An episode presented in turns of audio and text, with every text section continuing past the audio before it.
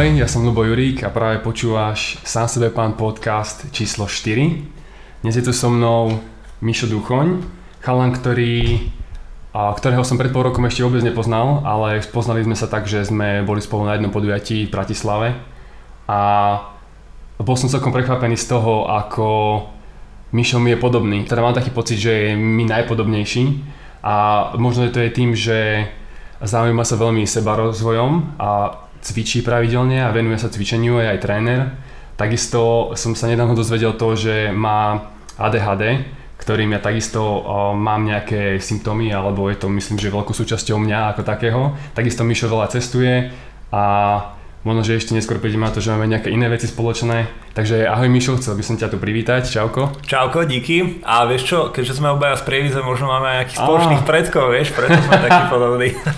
možno, no a teda aj miesto, z ktorého pochádzame, je také isté. Vidíš to ďalšia vec. A takisto sme hrávali fotbal jednu dobu, síce ja som hrával iba jednu sezónu, ale ty si hrával o mnoho dlhšie, myslím. Tak to je jak dvojčata. Ja som hrával 10 rokov, ale, za, uh. ale skôr taký poloprofesionálny futbal. Ale čaute, čaute, som tu rád a teším sa na otázky. Super. Uh, moja prvá otázka je taká čisto iba na úvod. Kto si, to sme už povedali, Mišo Duchoň, to je tvoje meno, pochádzaš z Prievidze. A čo ma zaujíma je, čo si študoval a aká bola tvoja prvá práca? Dobre, takže študoval som ekonómiu na ekonomickej univerzite. E, rok z toho som strávil na univerzite v Nottinghame a rok z toho som strávil na univerzite Martina Luthera v Nemecku takže bola tam aj angličtina a nemčina. Okay. A tak ako som končil školu, tak som si uvedomoval, že, že na financie, banka, účtovníctvo to nie sú zrovna veci, ktoré ma lákajú tak eh, som sa oveľa viacej angažoval v tej fyzickej oblasti. Tre, trénerstvo, myslím tak, že ešte keď som ani nemal trénerskú licenciu, tak som veľmi rád radil kamarátom. Oveľa častejšie som bol v posilke mm-hmm. alebo na futbalovom ihrisku ako, ako v nejakej knižnici a teda na to nadvezuje moja prvá práca. Eh, začal som vyslovene ako tréner. Wow. Takže hneď ako som eh, zoštátnicoval, tak som si povedal, že sa nechcem zamestnať. chcel som byť sám sebe pán. Aj to máme podobné. Keď som ešte aj nevedel, že máš taký blog. A nevedel som si predstaviť, že hneď v podstate po škole sa upíšem nejakému korporátu, takže povedal som si, že to idem skúsiť. Bolo to niečo absolútne nové, pretože Počas školy už som mal veľa brigád, takže, takže ja už som si tak nejako budoval CV, mal som veľa líderských pozícií z rôznych organizácií, takže, takže bol som taký, že, že bolo to zaujímavé, pretože to trénerstvo tam som začal úplne od nuly. Nevyzeral som ako nejaký klasický fitness tréner, uh-huh. a nemal som žiadne skúsenosti, žiadnych klientov, takže bolo to ťažké, pretože mal som možnosť ísť takou jednoduchou kariérnou cestičkou, zamestnať sa niekde v banke ako horúci prospekt, ktorý pozná jazyky a vymakať sa, mať kariéru, alebo ísť od nuly a robiť to, čo ma baví. Vybral som si to, čo ma baví a dodnes to neutujem, pretože to bolo super rozhodnutie. Super, skvelé. A teda venuješ sa tomu dodnes, ale s tým, že máš dnes už o mnoho viacej projektov, tak predstavíš ich nejako skratke, čomu sa venuješ momentálne? Jasné, takže doštudoval som na konci roku 2013 a hneď vtedy som aj začal trénovať a postupne ako som trénoval vyslovene individuálnych klientov, tak ja som bol vždy podnikavý. Ja neviem, či som to chytil na tej na tej univerzite alebo v tých organizáciách, ale, ale iba trénovať mi nestačilo, vždy som chcel robiť aj e, iné projekty, tak som začal organizovať eventy, ktoré boli zamerané na zdravý životný štýl. Snažil som sa pozývať e, kvalitných ľudí, ktorí mali čo povedať.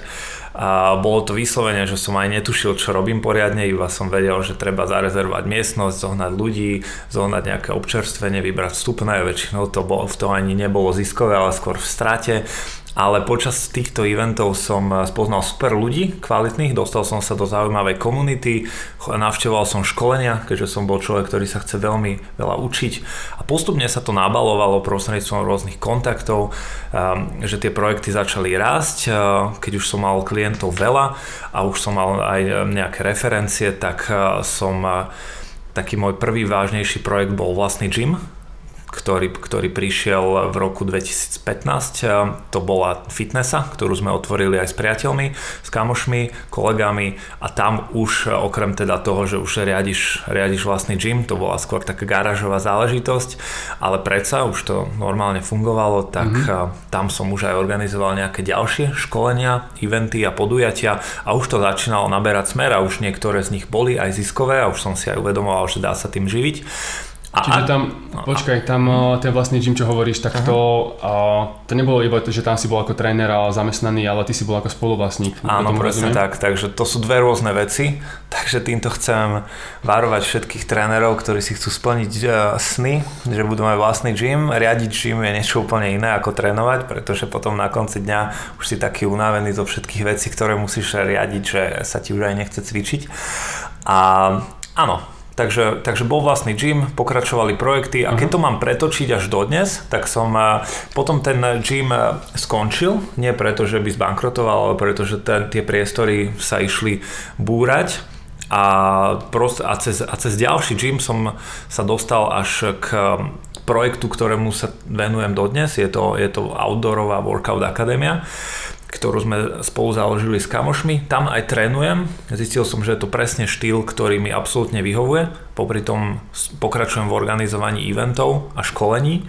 A takisto som ešte aj súčasťou startupu Neseda, kde skôr viacej uplatňujem už tie ekonomické znalosti a manažerské. Mm-hmm. Takže je to taká mixka a keďže som tiež taký hyperaktívny človek, tak nerad robím iba jednu vec, rád ich robím viac a to je aj niečo, čo sme sa včera bavili, že ten život je dosť taký pestrý na to, aby človek robil iba jednu vec, keď má toľko možností uh-huh. a má toľko času.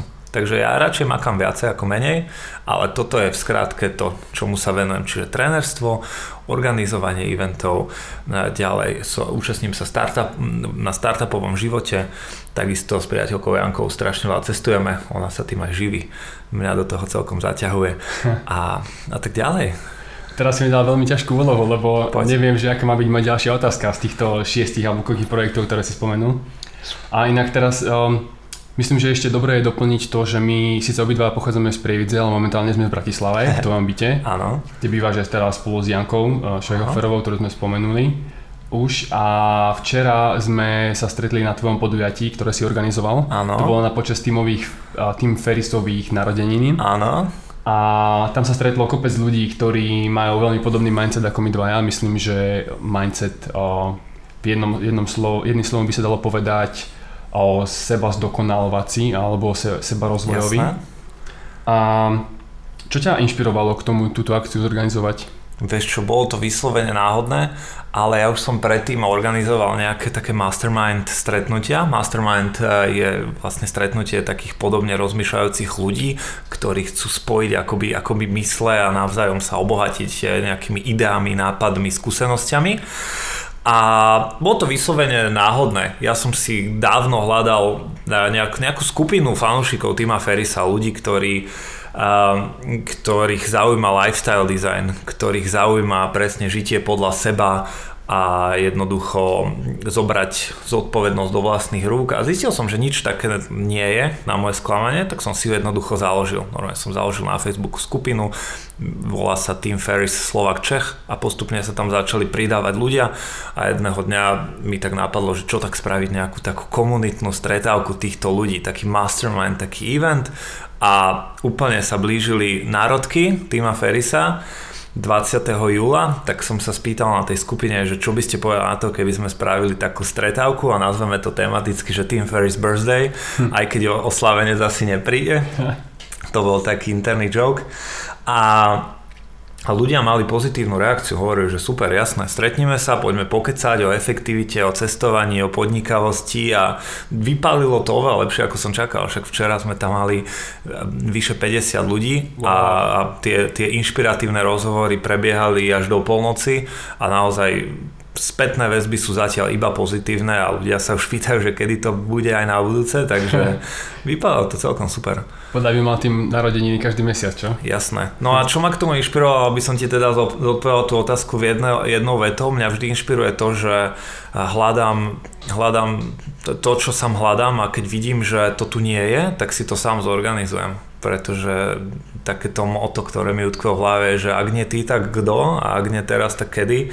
A naozaj proste veľa ľudí si myslí, že niečo zorganizovať alebo uskutočniť je strašne ťažké a že to je iba výsada všetkých tých podnikateľov, všetkých tých úžasných ľudí, ktorí menia svet, ale potom jednoducho zistí, že stačí iba zdvihnúť telefón, opísať pár e-mailov, jednoducho zamakať na tom a môžeš to byť aj tí, ktorí zorganizuje niečo, na čo budú ľudia spomínať, alebo vytvorí nejaký produkt, alebo firmu, alebo blog, takže, takže mne už je to úplne prirodzené, ale myslím, že viac ľudí by mal začať takto rozmýšľať. Toto je, myslím, presne ten istý dôvod, prečo my sme urobili náš festival digitálnych nomadov v Prievidzi a nie napríklad v Bratislave, kde Aha. by nám prišlo dva, možno že aj 4 krát toľko ľudí. Jasné. A to presne preto, že väčšina takýchto podujatí sa deje v Bratislave a v našej Prievidzi síce sú nejakí ľudia, ktorí sú zaujímaví, ktorí sa snažia niečo dosiahnuť, tak nie je tam nejaká taká veľká komunita tých ľudí, ktorí by sa pravidelne stretávali a možno, že aj takýmto podujatím, ktoré, sme, ktoré sa vlastne konalo druhý ročník pred pár týždňami,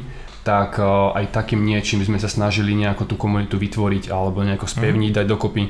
A myslím, že to bolo skvelé, aj keď vidíš na našom festivale, ktorý sme riešili niekoľko mesiacov dopredu a ktorý a možno, že mal aj väčší budget alebo veľký, väčší marketing, tak uh, nám prišlo toľko isto ľudí, ako prišlo tebe sem v Bratislave, kde si v podstate len rozoslal pár e-mailov a možno, že napísal párkrát na svoju facebookovú skupinu. Takže tam je vidieť aj to, no, že v Bratislave sa naozaj veci dejú a že tu je asi jednoduchšie nájsť tých ľudí. A, ale myslím, že aj tak stojí za to robiť takéto niečo aj v tvojom meste. Napríklad pokiaľ si z nejakého menšieho mesta a nie sú tam ľudia, ktorí majú podobný mindset ako ty, ktorí sa snažia niečo dosiahnuť, ktorí chcú cestovať nejako inak napríklad, tak potom zbytočné je možno nadávať a hovoriť, že nikto taký není, uh-huh. ale naozaj radšej stojí za to založiť si na Facebooku skupinu napríklad, ktorá je zadarmo a skúsiť nájsť tých ľudí a možno, že potom stretávať sa a inšpirovať sa navzájom a možno, že niečo spoločne dosiahnuť. Jasné. Pre to dané mesto. Určite, hej. A akože ja by som rád povedal, že to, že to organizujem v Bratislave, to nie je preto, lebo viem, že, a, že jednoducho je to z nejakej vypočítavosti, ale ja tu žijem preto, lebo som tu študoval, mám tu priateľku, mám tu veľa priateľov, ale ja som bol vždy veľmi podnikavý a aj keby som teraz žil v Prievidzi, tak to organizujem v Prievidzi. Keď som študoval v Nottinghame, tak som chodil na stretávky v Nottinghame Slovakov a Čechov, takže, takže a chcem týmto podporiť všetkých ľudí, ktorí sa vyhovárajú a myslia si, že, á, že v Bratislave sa to ľahko organizuje a všetko, tak to, to nie je až taká pravda, lebo tu sú aj drahšie priestory, tu je, tu, tu je všetko drahšie a a proste kto chce si to zorganizuje aj v lokálnej dedine. Jednoducho daj natlačiť letaky, vy, vyvez ich po stĺpoch, že stretnutie... Daj to do rozhlasu. Presne a jednoducho, tak nemusí tam prísť 50 ľudí, ale príde ich tam 5 a už máte nejakú komunitu. To, to nie je o tom, že musí prísť hneď 100 ľudí,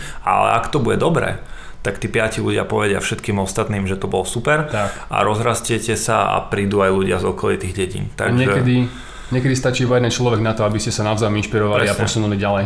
Presne. Nie je to o kvantite, je to o kvalite. A ja som aj tento event išiel organizovať s tým, že keď tam príde 10 ľudí a stretneme sa niekde v kaviarni a pokecáme o tom, kto aké hacky a efektívne skrátky využíva a kto si ako organizuje svoj život, tak ja budem úplne spokojný a to, že tam prišlo 50 ľudí, to bolo iba proste organicky sa to nejako rozšírilo, ale inak, inak pohoda.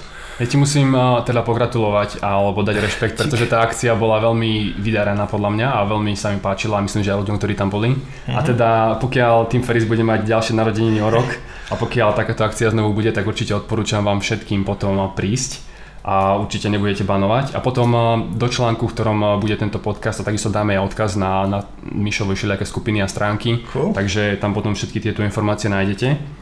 No a ty si spomenul slovo efektivita. A to ma tak nejako teraz premostuje, alebo to mi umožňuje premostiť k tvojmu blogu, Poďme ktorý píšeš ako dlho už, odkedy? Fúha, a vieš čo, prvý blog som začal písať ešte na Vysokej, to bolo 2007-2008, ale nepamätám si presne, kedy som si zaregistroval doménu mišoduchoň.com, ale prišlo to tak nejako tak nejako svojvoľne, keď som si uvedomil, že sa nechcem nechávať buzerovať nejakými adminmi, ale chcem si vedieť napísať to, čo chcem, kedy chcem, ako chcem. Možno pár rokov dozadu. No dobré, a teda Vrátime sa teda k tomu prvému blogu, len tak skrátka, Aha. o čom to bolo? Kvôli čomu si založil svoj prvý blog? Môj prvý blog som založil preto, lebo som chcel jednoducho písať o veciach, ktoré ma nadchli a strašne ma fascinovalo to, že vďaka internetu dokážeš zdieľať svoje idei. Ja som veľký zástanca toho, že tmu neporazíš tmou, ale iba svetlom. A to je v skrátke moto, ktoré hovorí, že všetok negativizmus a pesimizmus a nedá sa. Nemôžeš poraziť tým, že iba budeš ľuďom nadávať, akí sú sprostí, ale ukážeš im skôr spôsoby, že sa to dá a či už som písal o cestovaní, alebo čo som zažil, alebo aký super je internátny život, keď všetci na to nadávajú, alebo hoci aké veci, ktoré som si všimol, tak som o tom písal a, a strašne ma tešilo to, keď som sa prostredníctvom svojho blogu dostal k rovnako naladeným ľuďom, ktorí povedali, že wow Mišo, proste, že presne takto aj vidím a díky, že si to napísal. Vtedy som videl, že to má zmysel, pretože tí ľudia tiež možno tak nejako pochybovali, že, že či sa na to pozerajú dobre, lebo tá, tá, tá, tá hlasná menšina tých negatívnych ľudí to vždy pre, prehluší a potom máš pocit na internete, že všetci sú iba pe, pesimisti. Mm-hmm. Takže to bol asi taký prvý a nejaký prvý impuls a dnes sa to už tak nejako vy, vyšperkovalo, že moje témy sú v prvom rade presne, ako si spomenul, založené na, e, zamerané na efektivitu a ja ako tréner píšem o tom, ako byť fit, ako to robiť efektívne, takisto o podnikavosti, ako to robiť efektívne, o cestovaní a najväčšia téma ale je seba rozvoj, čiže ako sa efektívne seba zlepšovať. Super. A, a mám na teba takú možno, že malú otázku, aký je rozdiel medzi produktivitou a efektivitou? Je no. tam nejaký rozdiel, alebo je to iba synonymum? A... Lebo ty veľmi rád používaš to slovo efektivita, Áno. ale ja, alebo možno, že iní ľudia často používajú slovo produktivita. Áno.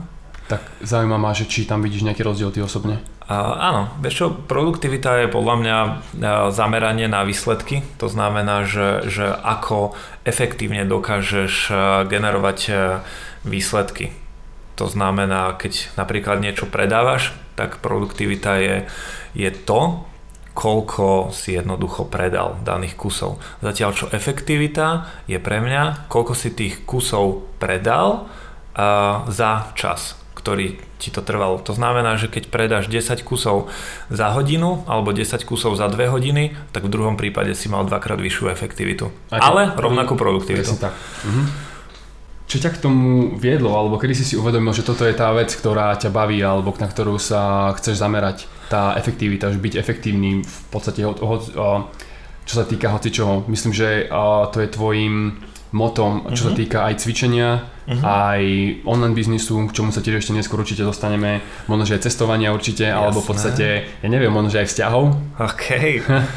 je efektívne mať frajerku, mať jednu a byť spokojný, nájsť si niekoho, s kým ste spokojní a šťastní, čiže podľa mňa tam aj skončíme vzťahy, ale čo sa týka všetkého ostatného, tak mne tá efektivita proste rezonuje. To nie je niečo, že ja som sa narodil a povedal som si, že chcem byť efektívny, ale myslím si, že každý z nás, keď si číta nejaké knihy alebo sleduje nejaké videá alebo sa stretáva s ľuďmi, tak si začne všímať, že čo mu rezonuje, že aha, že wow, s týmto sa stotožňujem.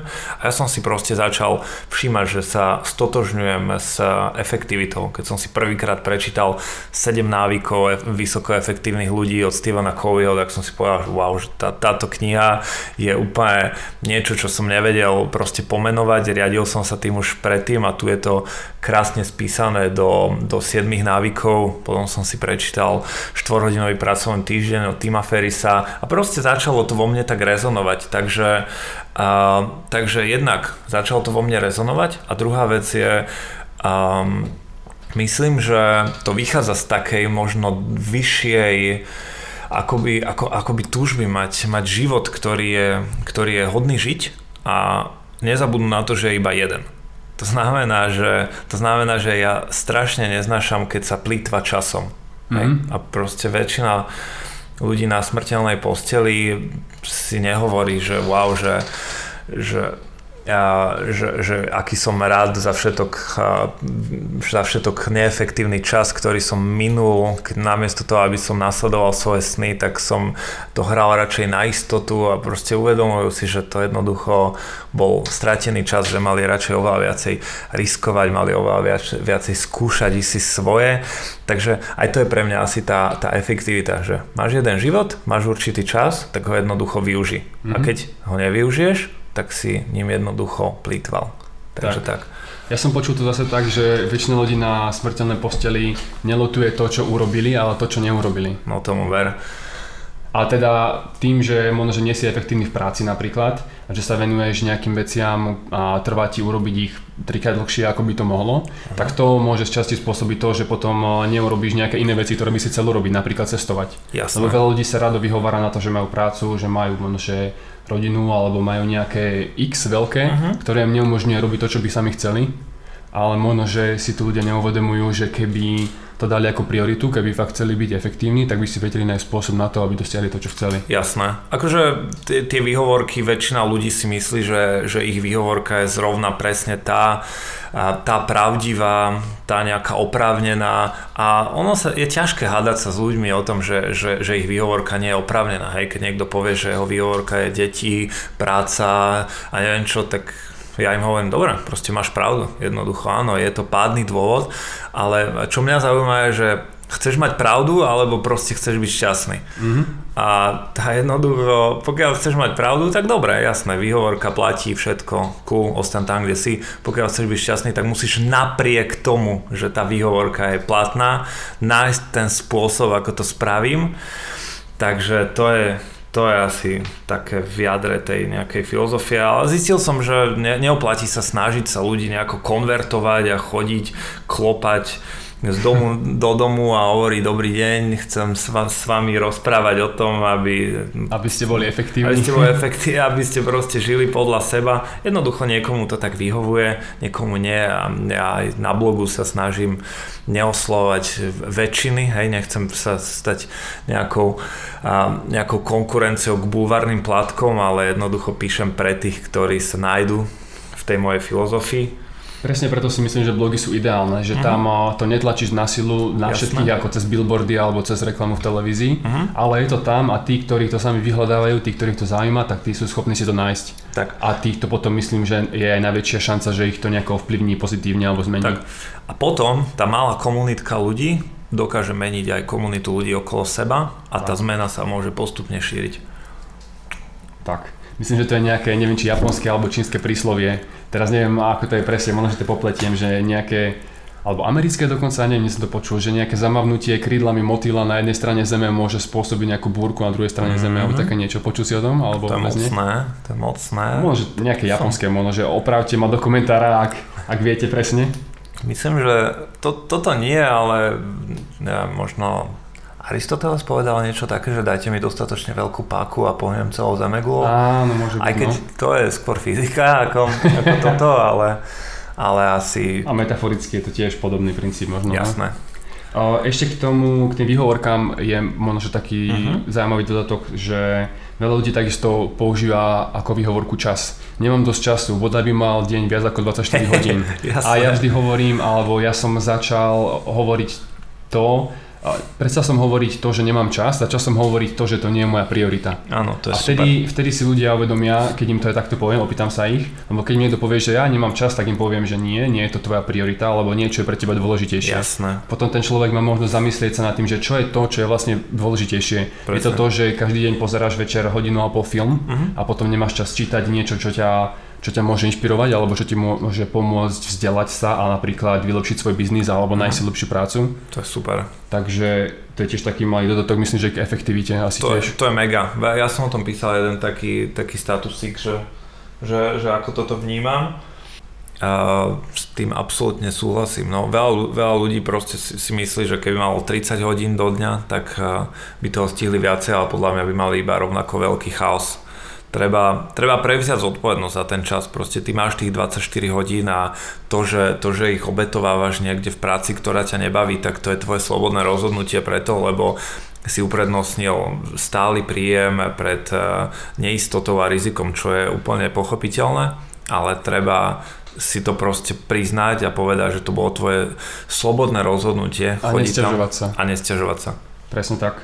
A k tomuto myslím, že sa celkom hodí jedno slovo uh-huh. a to je sebareflexia. Neviem, či aj ty sa ho používaš, myslím, že možno, že si ho použil v nejakých, slo- nejakých článkoch. A myslím ale, že to je samotne veľmi spojené so seba zdokonalovaním sa. Uh-huh. A ako to ty vidíš, je, je dôležité vedieť to, aby človek sa dokázal zamyslieť nad samým sebou a nad tým, čo robí a ako koná. Uh-huh. Možno, že či už nejako fyzicky, že čo robí alebo ako premýšľa. Jasné. Um, jasné. Uh, myslím si, že tá, ten, tá, tá schopnosť poznať samého seba je v tomto úplne kľúčová, pretože každý z nás je iný a ja to nazývam, že, že byť proste ryba vo vode. A keď, a keď budeš proste rybu súdiť podľa toho, a ako dokáže vyšplhať na strom, tak budeš žiť celý život proste v presvedčení, že je neschopná. Ale keď ju hodíš do vody, tak zvua, začne plávať a, a porazí všetky ostatné zvieratá. Lenže musí najprv o tom vedieť, že ona je ryba a nie je opica. Ano. A veľa ľudí sa strašne porovnáva s ľuďmi okolo seba. Proste vidia nejakého úspešného blogera a tiež chcú byť blogeri. Hej? Vidia, vidia zase na druhej strane nejakého kulturistu a tiež chcú byť kulturisti a ignorujú to, v čom sú dobrí, na čo majú prirodzený talent. Čiže za toto by som povedal možno iba jednu vec a to je debriefing. To je pre mňa pravidelné vyhodnocovanie. Proste ide o to, urob krok späť a jednoducho pozri sa z hora na to, čo si práve robil. Bolo to efektívne? Využíval si v prvom rade svoje silné stránky alebo svoje slabé? A čo by sa dalo spraviť lepšie a potom sa z toho vieš poučiť a na budúce, keď už poznáš lepšie samého seba, tak e, e, dokážeš byť oveľa efektívnejší a hlavne dokážeš byť podľa mňa oveľa väčšou rybou vo vode. Myslím, že skvelý príklad e, si napísal v jednom z tvojich článkov, kde si hovoril o tom, že si jednu dobu, keď si začal cvičiť, tak si mal a veľkú túžbu alebo motiváciu stať sa veľkým a byť možno, bodybuilderom alebo čo. A potom si si uvedomil, že to nie je niečo, čo je možno, vhodné pre teba a si si uvedomil, že ty si skoro nejaký taký aktívny športovec a behač a skákač a keď si začal trénovať na tvrdiakov a také podobné podujatia, kde v podstate išlo opäť viacej o tú efektivitu ako o to, ako vyzeráš alebo možno, že akú máš silu pri nejakom jednom konkrétnom cviku, tak vtedy si začal reálne vidieť o mnoho väčšie výsledky ako, ako keby si sa snažil v podstate stať sa levom, keď si možno, že bol gepardom. Áno. Ďalšia otázka. Ale nie. Uh, jasné, tam išlo o to, že podľa mňa milión spôsobmi sa dá vymakať a byť, byť fit. Hej? Byť fit to nie je jedna univerzálna vec, každý má na to svoje definície a u mňa definícia bola asi to, že cítim sa silný, vytrvalý, vyzerám dobre a naozaj to sa dá dosiahnuť milión spôsobmi. Len rozdiel bol, že ako, ako sa cítim v tej danej kategórii, ktorú robím. Keď som sa snažil byť nejaký bodybuilder a jednoducho cvičiť s činkami, tak som bol vždy jeden z tých najhorších a to ma skôr deptalo. Mm. Hoci som pravidelne cvičil riešil. Hej. Potom som sa snažil eh, robiť skôr silový tréning a byť v prvom rade silný a takisto proste som trénoval možno 4-5 krát do týždňa a, a, a stále som proste patril k nejakému priemeru. No a potom som začal trénovať vyslovene s vlastnou hmotnosťou, silovo kondične, boli tam nejaké prvky pohyblivosti, vytrvalosti, aj sily, ale bola to presne kombinácia, ktoré som sa našiel a a, a, a paradoxné bolo na tom to, že teraz, keď skončila tvrdá liga, čo sú vlastne tri podujatia prekažkového behu tvrďak v Košiciach, Bystrici a Bratislave, tak v celkom poradí som bol v top 10, top 10 všetkých, Super. čo to dali a, a opäť proste trénoval som na to 4-5 krát do týždňa, čiže také, taký, taká istá záťaž, som stále rovnako fit, len eh, tá disciplína, ktorú robím, tak eh, v nej sa cítim oveľa viac ako ryba vo vode. Takže eh, záleží, čo ľudia chcete, ale keď chcete patriť k tým lepším, ja nemám ambíciu byť najlepší, pretože viem, že tam by som už pomaly aj nič iné nemus- nemohol robiť, no, ak by som chcel byť presne, keď môžeš robiť 5 iných vecí popri tom, ale keď chcem patriť k tým lepším, alebo jednoducho viem, že to je určitá nejaká moja DNA, tak eh, je oveľa efektívnejšie nájsť si takú disciplínu, na ktorú máš prirodzené vlohy a e, takú, kde keď eh, investuješ tých 4-5 tréningov do týždňa, tak to pôjde naozaj brutálne. Ale to je opäť na každom z vás, aby ste sledovali to, v čom ste prirodzene dobrí. Tak. A myslíš, že sa dá povedať, že toto bola jedna z tých chýb, ktoré si urobil doteraz? To, že si sa snažil dosiahnuť niečo, čo v podstate v čom si nemal potenciál stať sa dobrým, aj keď v podstate keby sa to trošku zmenil, ako si to zmenil, tak si zrazu videl úžasné výsledky. Mm, asi a... áno, ale nebral by som to nejako tragicky, vieš, to, že tým si prejde podľa mňa každý chalan v puberte, že, že v prvom rade chodí do posilky a zdvíha činky. A, podľa mňa každý sa učí na nejakých tých svojich chybách. Pre mňa bolo hlavné to, že som, že som chodil a makal na tom svojom tele to, že, že v akej disciplíne to robíš, tak to je už druhoradé, ale, ale tak či tak ide o to, že, a že, že chceš mať proste silný chrbát, silný hrudník, silné nohy, len teda rozdiel bol, že už som nerobil povedzme, že leg press, ale oveľa viacej som behal a skákal, že som nestiahoval kladku, ale radšej som robil zhyby. Takže, takže tá, tá metóda, to je, to je už druhoradé. V prvom rade treba si nájsť jednoducho to, čo ti vyhovuje a čo ťa drží fit. Takže ja som, v minulosti som mal také hejtiky na, na ľudí, ktorí, ktorí trávia čas v posilke a hovoril som, že, že však to je úplne nefunkčné a jednoducho to, to, to, to je iba také nafúkovanie sa a neviem čo, ale dnes to beriem, že jednoducho tak proste každému ako vyhovuje, stále je lepšie toto, ako keby, ako keby mali iba sedieť niekde, niekde pri pive každý večer. Jasne. Takže pohoda.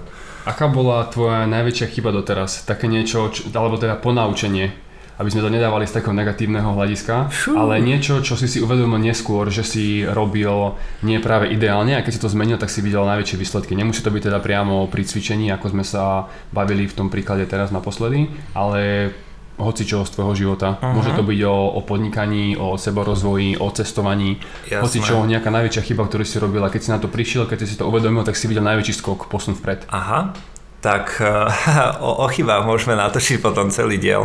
To, to bude 5-hodinová epopej. Prvá vec, čo ťa napadá? Prvá vec, čo mi napadá, je, že som si nabúchal na začiatku roku 12 cieľov v 12 rôznych kategóriách lebo som bol veľmi motivovaný, stále som, ale chcel som všetko hneď naraz. Takže povedal by som možno, že prvá najväčšia chyba je netrpezlivosť. Keď jednoducho chceš za rok sa naučiť eh, dva nové jazyky, eh, spraviť dva nové podnikateľské projekty, popri tom chceš, aby ti biceps narastol o 3 cm, zároveň chceš mať o 3 cm menej na, na bruchu, takisto chceš zvýšiť aj vytrvalosť, aj silu, popri tom sa chceš naučiť programovať, precestovať 10 nových krajín, prečítať 30 kníh a tak ďalej. Akože to si nevymýšľam, to boli moje reálne to.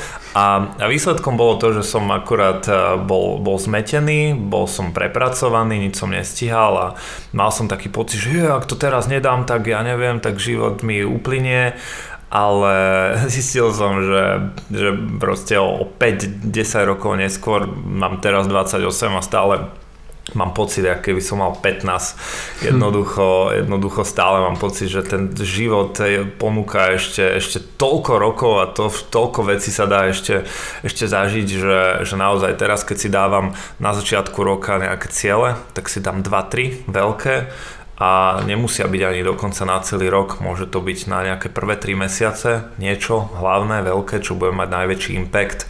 A potom postupne dávaš ďalšie a ďalšie a ono sa to začne nabalovať. Ale keď, si, e, keď dáš tú laťku príliš vysoko hneď na začiatku, tak jednoducho ostaneš skamenelej pod ňou dole pozerajúci a zistíš, a zistí, že si sa nikam nepohol. Čiže oveľa lepšie je posúvať sa vpred malými kročikmi a byť trpezlivý, pretože keď sa potom pozrieš späť, zistíš, kam si sa posunul za 5 rokov, tak nepochopíš.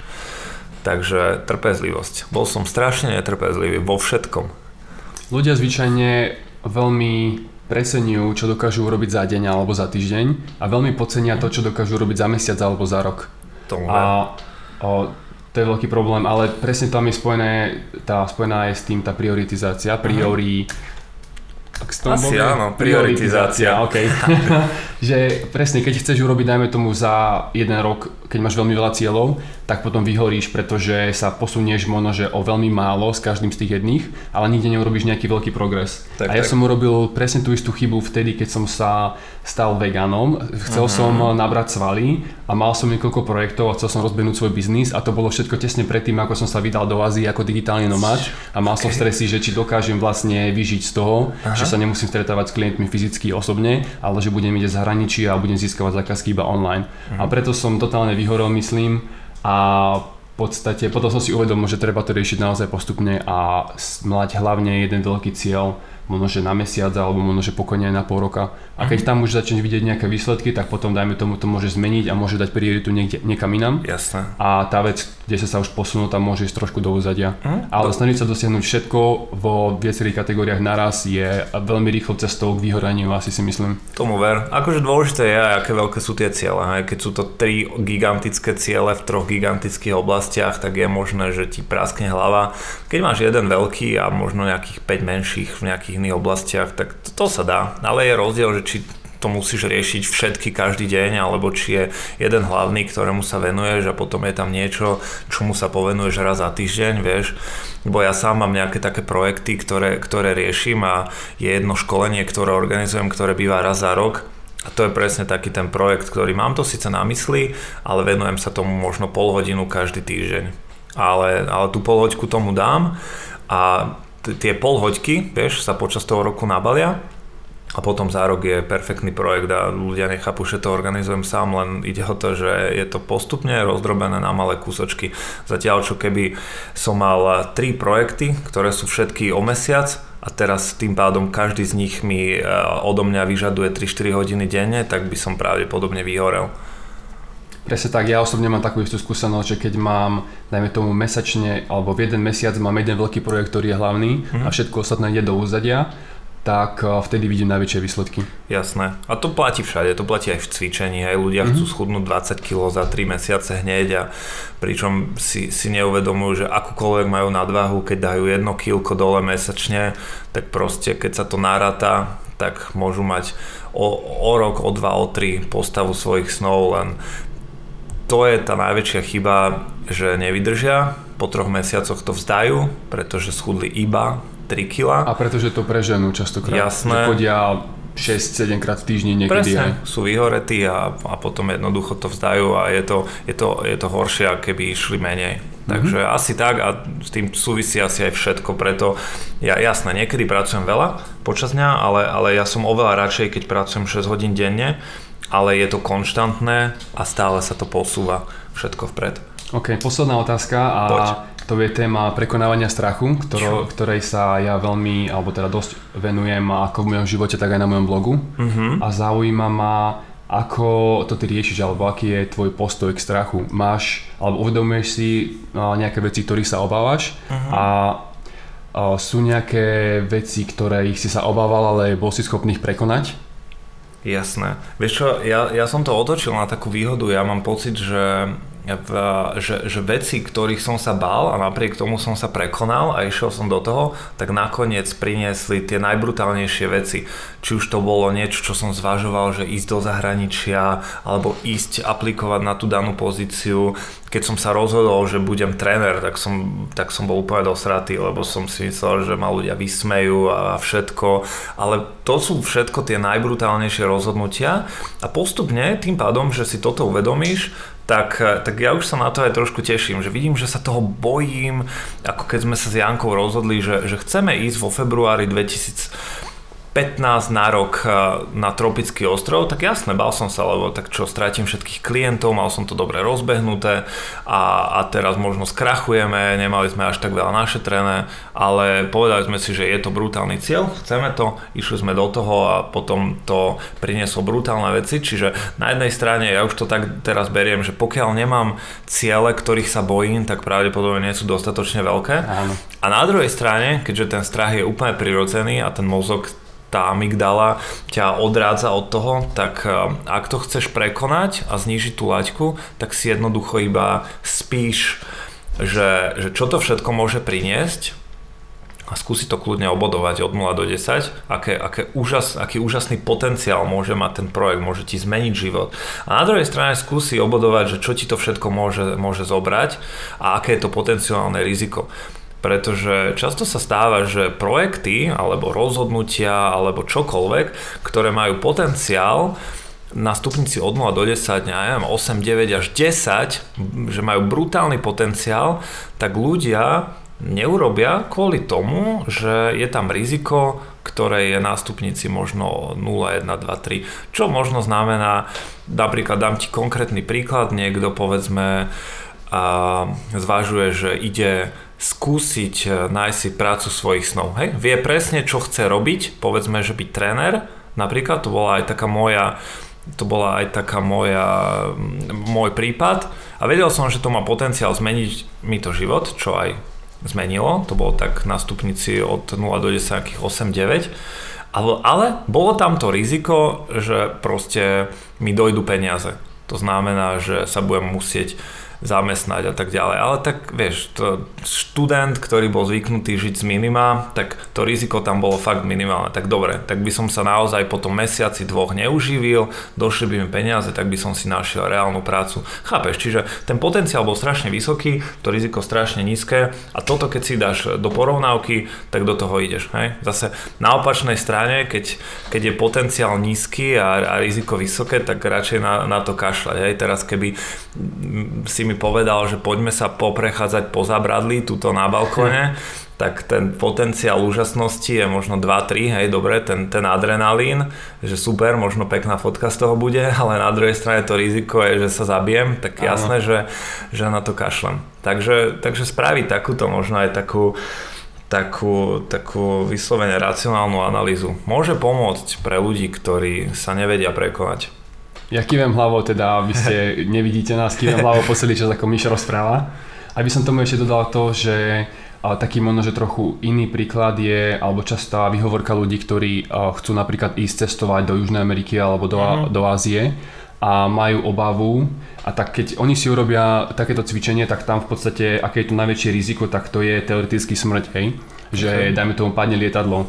Ale potom, čiže to riziko je veľmi vysoké, ale to samé o sebe o, neznamená v podstate nič, lebo to riziko je síce vysoké, ale tá pravdepodobnosť Jasné. toho, že sa to stane, je extrémne nízka. Uh-huh. Čiže napríklad v tom, v ten príklad, čo si ty spomenul, to, že pôjdeme na to zabradlie, uh-huh. tak tam tá pravdepodobnosť toho rizika, že sa to stane, že padnem a zomriem, je o mnoho vyššia, alebo teda veľmi no, vysoká. Jasné.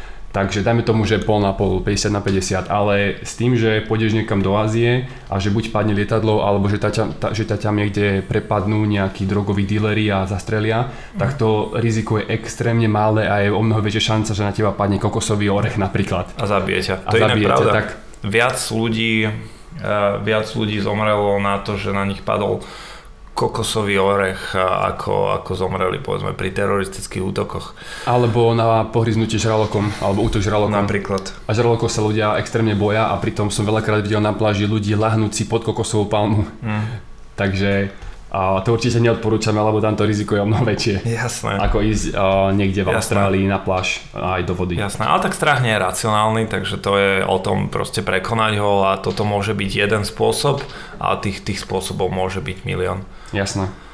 Dobre, myslím, že s tebou by som sa mohol rozprávať aj 3-4 hodiny, ale myslím, že na teraz to stačí. Možno, že ešte sa niekedy porozprávame viacej a dajme tomu, budeme sa zhovárať menej o tom mindsete a o seba zdokonalovaní sa viacej možno, že o, o biznise, o podnikaní, možno, že o digitálnych produktoch. Jasné. A môžete nám napísať do komentárov alebo poslať mi e-mail alebo Mišovi, kde pokojne môžete napísať, že áno, toto je to, čo by ste chceli, aby sme vedeli, že teda má to význam zavolať Miša znovu do uh-huh. nášho podcastu.